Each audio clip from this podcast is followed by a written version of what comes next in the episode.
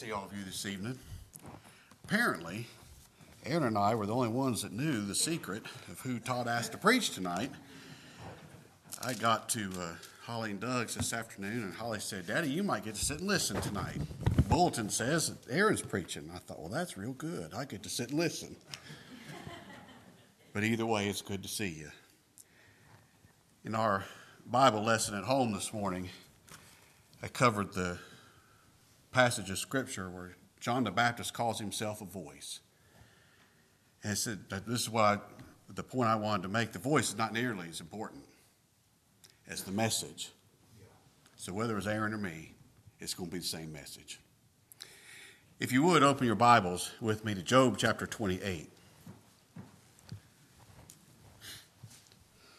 I've titled the message this evening, Where Shall Wisdom Be Found?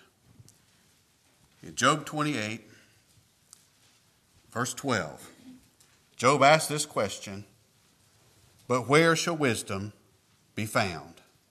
And where is the place of understanding? Now, the wisdom that Job is talking about is spiritual wisdom wisdom that knows God, wisdom that knows who God is, that God's holy, that God is just. It's wisdom to know that I'm a helpless sinner and I cannot save myself.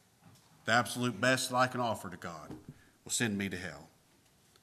And it's wisdom to know how can a sinner be saved? How can a sinner be saved from his sin?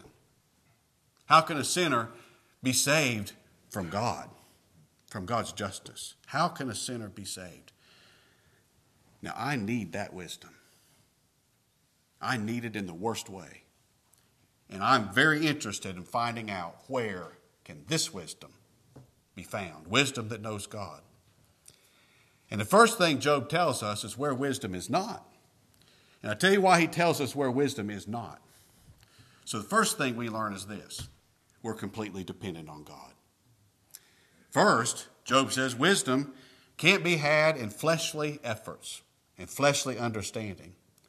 Verse 1 of Job 28 Surely there's a vein for the silver and a place for the gold where they find it.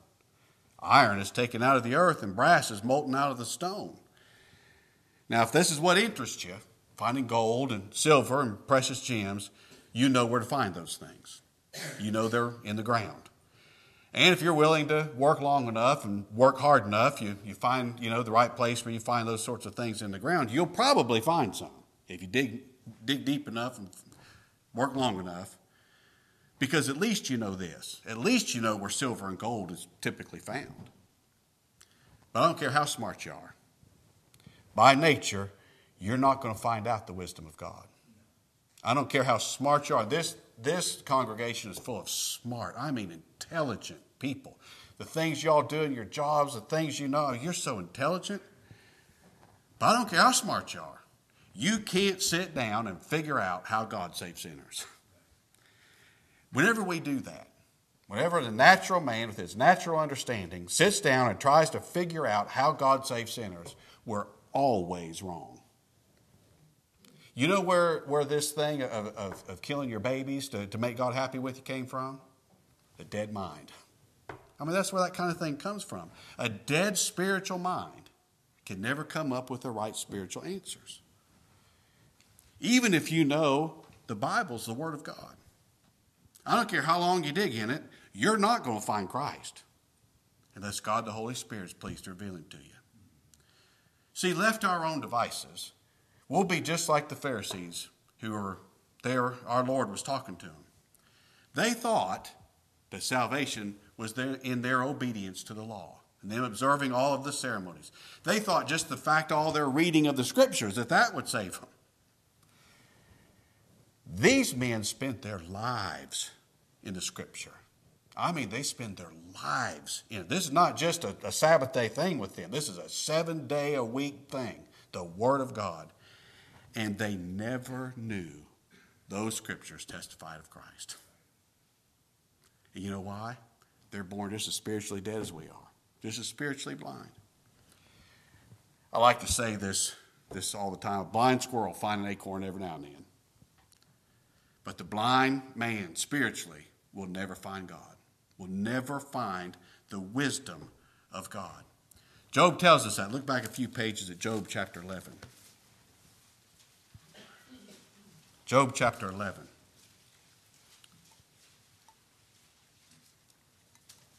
In verse 7, Job asked, Can thou by searching find out God? Can, can you find out the Almighty unto perfection? It's as high as heaven. What canst thou do? It's deeper than hell. What canst thou know? The measure thereof is longer than the earth and broader than the sea. If he cut off and shut up or gather together, then who can hinder him? Man cannot find out God by our natural minds, by, by human efforts. Can't be done. Then, second, Job tells us wisdom can't be bought. They can't be bought with earthly riches. Look back in chapter 28, beginning in verse 13.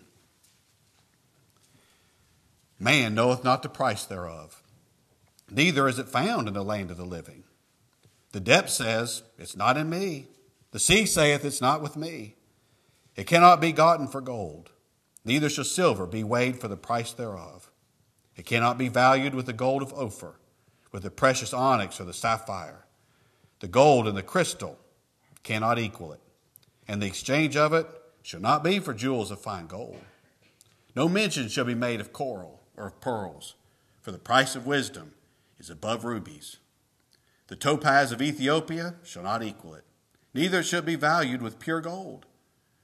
Whence then cometh wisdom? Where is the place of understanding? Seeing it's hid from the eyes of all living and kept close from the fowls of the air. Wisdom can't be bought with all these riches, all these things we're so impressed with gold and silver and opals and topaz and all these gems, you know. It can't be bought with it because of how precious this wisdom to know God is. Look at Proverbs chapter 3. In the book of Proverbs and Ecclesiastes, Solomon talks about wisdom more than any other single writer of Scripture.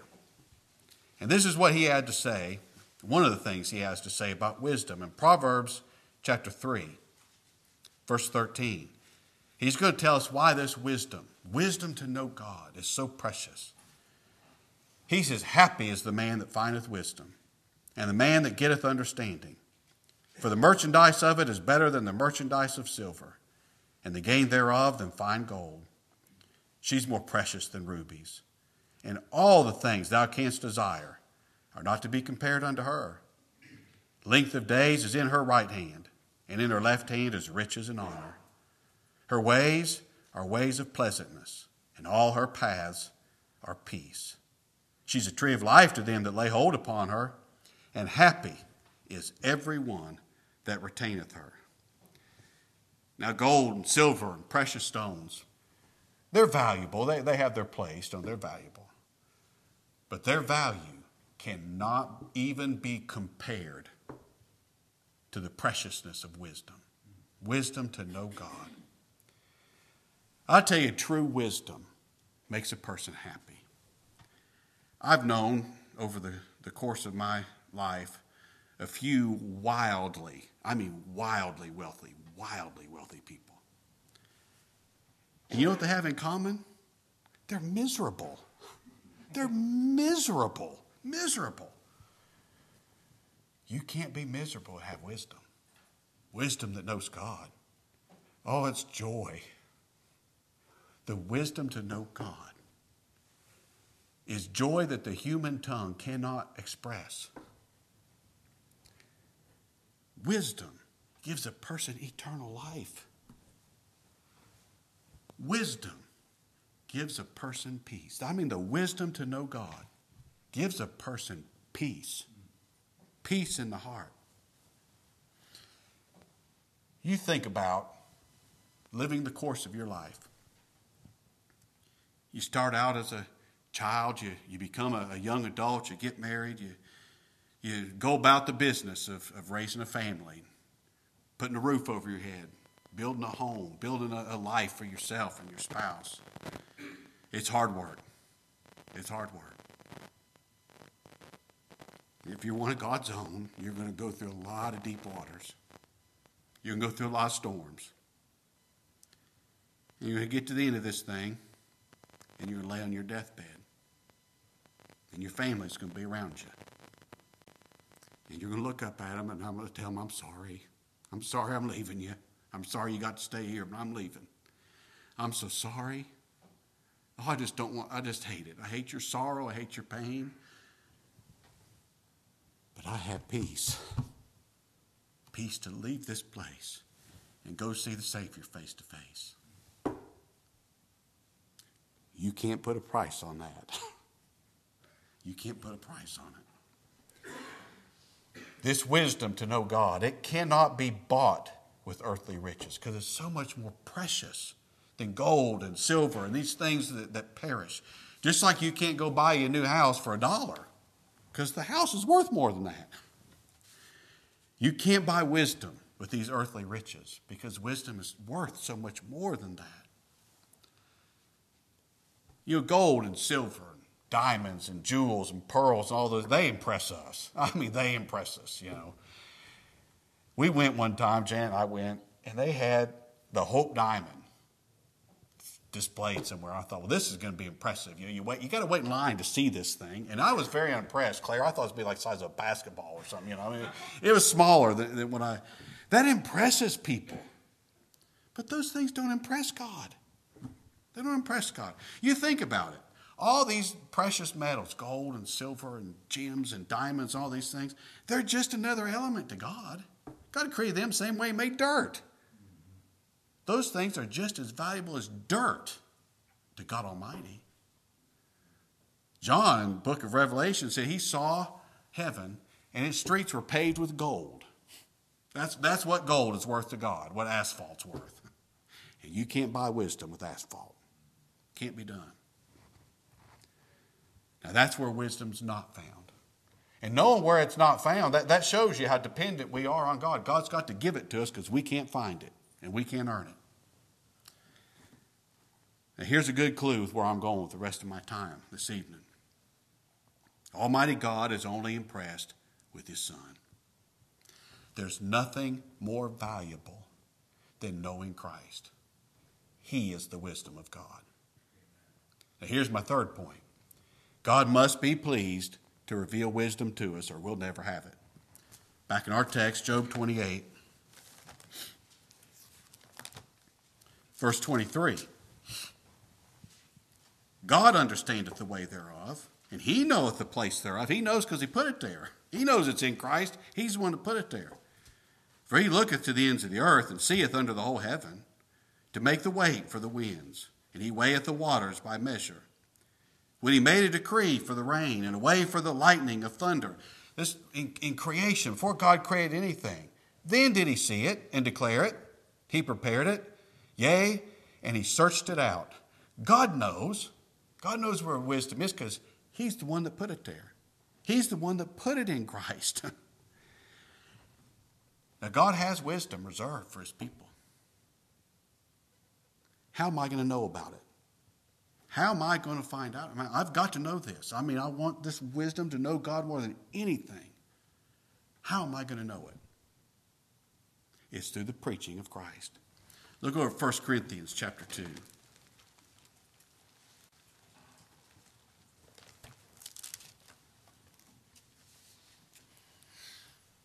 We're going to know God and know His wisdom. He's going to reveal it to us through the preaching of, of Christ. 1 Corinthians 2, verse 6. Howbeit we speak wisdom among them that are perfect, yet not the wisdom of this world, nor the princes of this world that come to naught. But we speak the wisdom of God in a mystery, even the hidden wisdom which God ordained before the world unto our glory, which none of the princes of this world knew, for had they known it, they would not have crucified the Lord of glory. Now, how do we know about this wisdom? Somebody's got to speak it to us. Somebody's got to preach Christ to us. Somebody's got to tell us the answer to the mystery is Christ. He's the answer. The only way we can know the answer to the mystery is if somebody tells us who Christ is. Somebody says, like John the Baptist, Behold, the Lamb of God which taketh away the sin of the world. Look to him. Go to Him. He's our wisdom. Now, here's the wisdom of God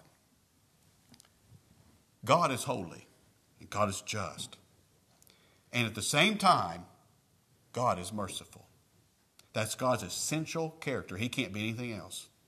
He can't be anything else but holy, just, merciful, and gracious. He can't be anything else. That's his character.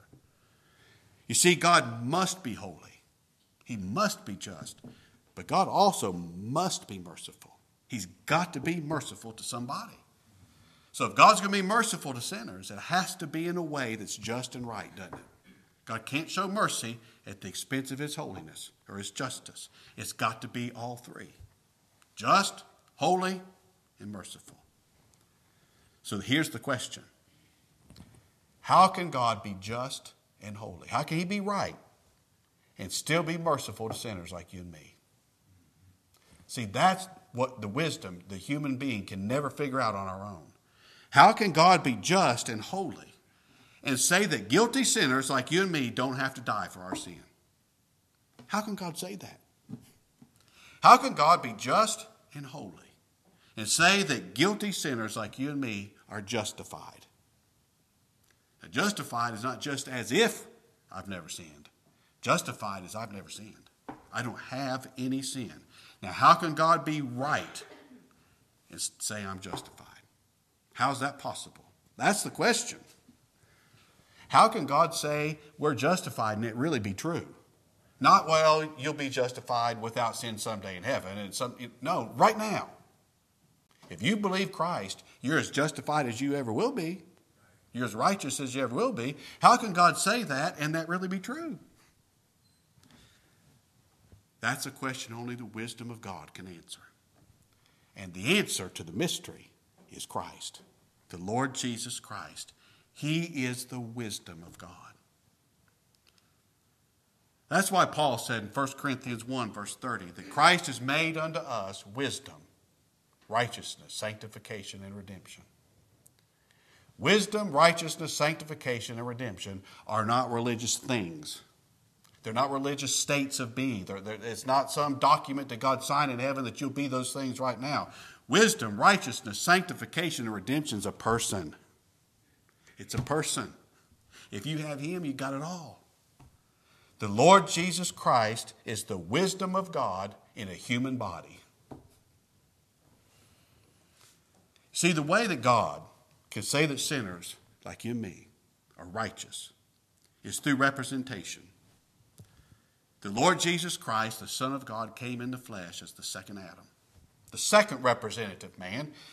He came to represent his race, his elect, the elect that God gave to him to save, the same way Adam represented his race, all of mankind.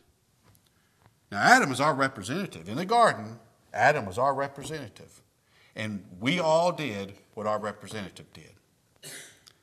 When Adam disobeyed God, so did all of us we did what our representative. It's not like Adam's guilt and sin was charged to us, even though we weren't there. No, we were there. We were in him, doing exactly what he did. When Adam sinned and lost his innocence, so did we. When Adam died spiritually, so did we. See, here's the reason we come forth from the womb speaking lies. We commit all the sin that we commit because we became sinners the moment that Adam sinned. That's why we commit the sin that we sin, because when we're born, we're already sinners. Now we're in trouble. Somebody's got to undo that if we can ever be in God's presence. So Christ came to be the second representative man. He came to represent God's elect.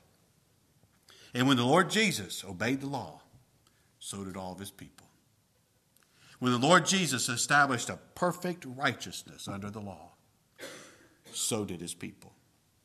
God's elect are righteous because our representative made us righteous by his obedience to the law. Now, this matter of seeing all the human race in one of two representative men, that's wisdom. That's God's wisdom. And we can't know it unless God reveals it to us, can we? The way that God can say sinners like you and me are justified is through substitution. God is holy and just, and at the same time shows mercy to sinners through substitution. And that substitute is the Lord Jesus Christ. He's the sinner substitute. Now, the best place I can think of for us to find out what wisdom is and see wisdom in action is by going to Calvary. At Calvary, we see the Lord Jesus Christ dying a cursed death on the tree. Now, this man did no sin. He knew no sin. He wasn't even acquainted with any sin. Why is he dying a cursed death? Because he'd been made sin for his people. Even though he never committed any sin, he became guilty of the sin of his people. Now that's God's wisdom to make his holy, spotless Son to be guilty of the sin of his people. And the Savior willingly took that sin. He willingly took the sin away from his people and took it into his own body on the tree. And as their substitute, he paid the penalty for that sin. He suffered and he died to satisfy God's justice. God's justice demands there's death for sin. That's why the substitute died, because he'd been made guilty of the sin of his people. And his death satisfied his Father. The death of Christ satisfied all of God's justice against all of God's elect. Justice is satisfied by the death of Christ. God's holy character is satisfied by the death of Christ. And God's mercy is satisfied by the death of Christ. Once Christ died, he put away the sin of his people. Now the Father, he's still holy, he's still just, but now he can show mercy to his people. You see, the Father is right not to condemn his people because Christ, their substitute, died in their place. Now that's wisdom. That's wisdom. In his wisdom, the Father made it right for him to be merciful to sinners. Now, I want you to get a hold of this now. Get a hold of this. If you trust Christ, you, you get this, you take this with you. I'm telling you, it'll be encouragement to you.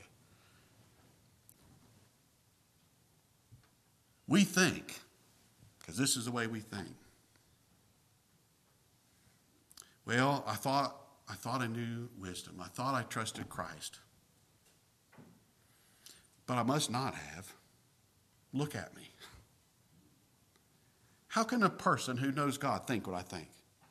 How can a person who trusts Christ say what I say, do what I do? God's just going to cast me off. Now, hold on a minute.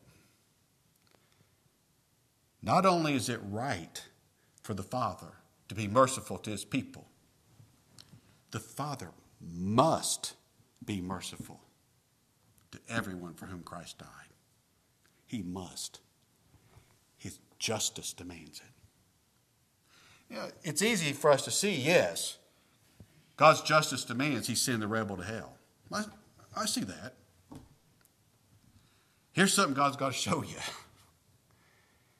That same justice demands he give you eternal life if Christ died for you. Isn't that thrilling?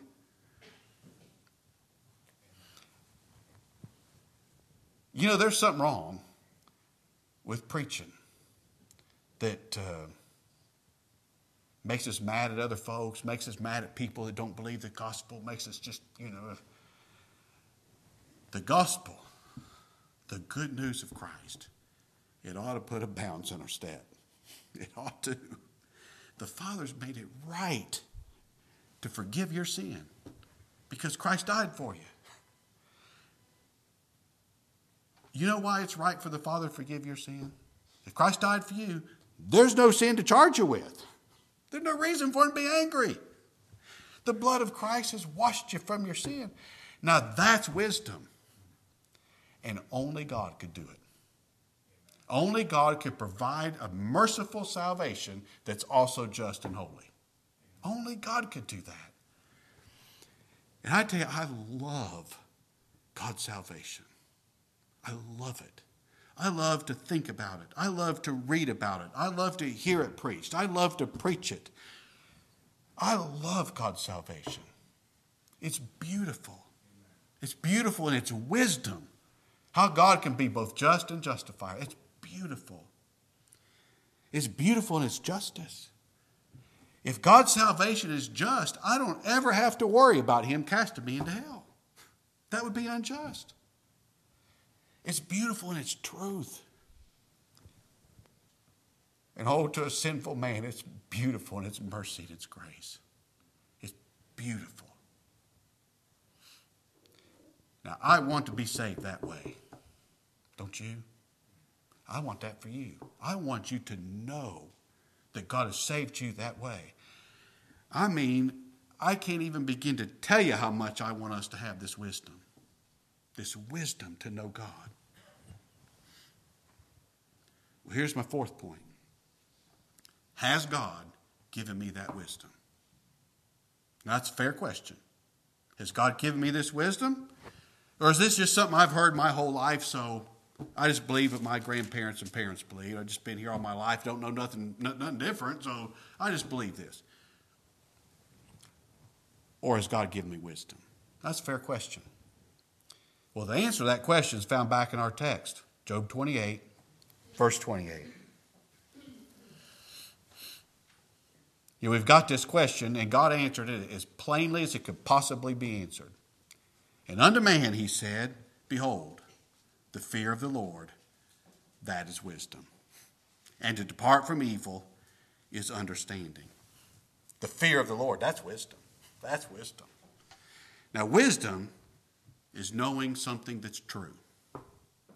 Understanding is the right use of wisdom. Now, wisdom would be seeing the walls of this building on fire, they're just engulfed in flames. Well, I see those flames, and I know this. This building's going down. I mean, it's going to it's, going to be burnt to, just burnt to ashes. Now that's true, isn't it? You see this building engulfed in flames, it's going down. Understanding is acting on that knowledge and running out of the burning building.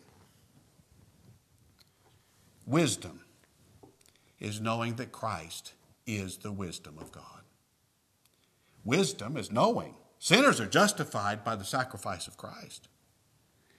Wisdom is knowing that sinners are saved from their sin because Christ's sacrifice put it away. Wisdom is knowing there is no condemnation to them which are in Christ Jesus because he was already condemned for them. Look, that's a true statement, isn't it? All those statements are true statements. Does anybody here already not know that? You know that. You hear that preached all the time. Understanding is acting on that knowledge and running to Christ for mercy and grace and salvation. Understanding is acting on that knowledge so that I quit trusting anything I do. I don't I can't do anything to make God happy with me. I'm going to quit it and I'm going to trust Christ to be all my salvation before God. That's understanding. And that's what Job means when he says, the fear of the Lord, that is wisdom. The fear of the Lord is the reverence of the Lord. Do you want to show reverence to God Almighty? I'll tell you how you do it. Trust His Son to be all your salvation. That's reverence of God. Trust Christ to be all you need. Nothing honors God more than faith in Christ. Faith in Christ says, I need Christ to do all the saving for me because I can't do one blessed thing save myself. I'm going to trust Him to be my all. And I'm going to depart from evil. Isn't that what Job says? And depart from evil. That's understanding. Now, let's make sure we understand what that means. Departing from evil. That's not, that doesn't mean you're going to start sinning less than you, than you used to before. That's not going to happen. This flesh is still flesh. All it can do is sin. Matter of fact, if God saves you, you're going to think you're sinning more than you ever sinned before. Because now you got a new man that sees what sin really is, sees the sin of the old man. So, how, how, how do I depart from evil? Well, there's nothing more evil than trusting my works to save me. Nothing more evil. Departing from evil is look away from myself and look to Christ and to depend on Him to be my all. That's spiritual understanding. And God's got to give that to us, doesn't He? Because we can't make ourselves quit trusting ourselves. We can't. Oh, if I could impress that on you and you not go through the misery, the years of misery that I went through trying to make myself believe Christ. God's got to give it to you. But you can't ask Him to give it to you. you can't ask Him to give it to you. Look at uh, Psalm 111. David, he says here the same thing that, that Job said, and this is what we'll close with Psalm 111.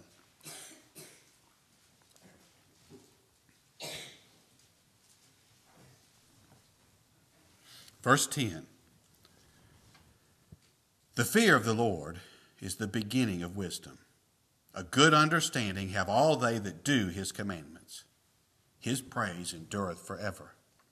Now, the word beginning that David used here, the fear of the Lord is the beginning of wisdom. It means the first fruits.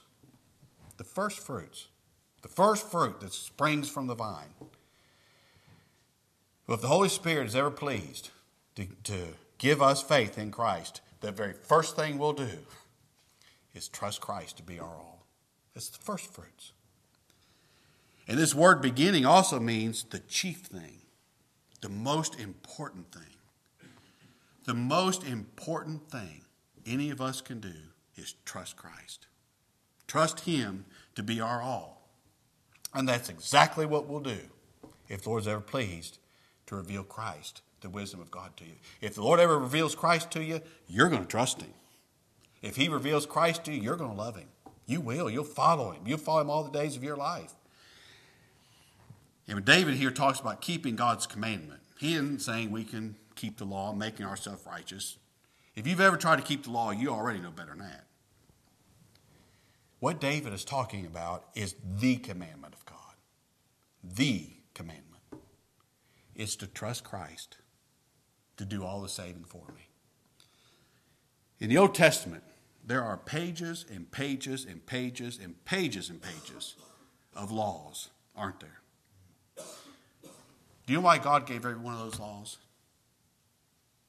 To show us the commandment. Every one of those laws tells me I can't keep you. So I must trust Christ. That's, that's God's commandment. I can't keep the law we have to trust Christ. And God's got to give us the faith to do that, doesn't He? I want to close with a word to you. Can I talk to you for a minute?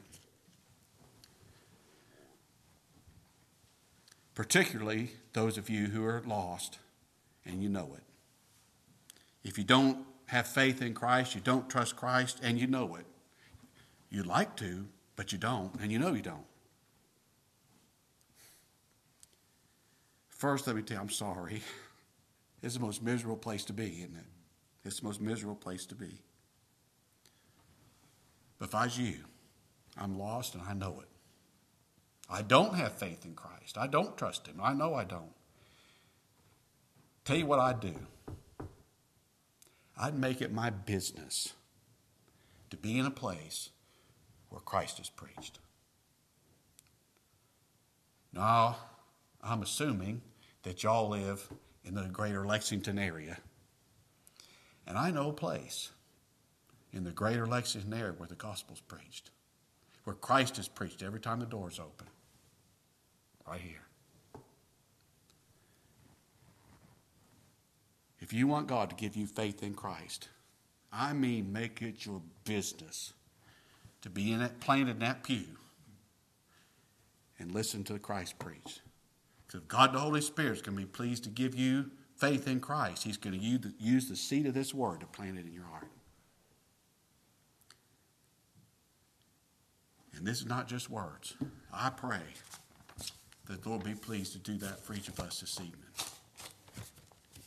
If He's pleased, every one of us is going to leave here trusting Christ. And nothing make us happier, will it? All right, Lord bless you.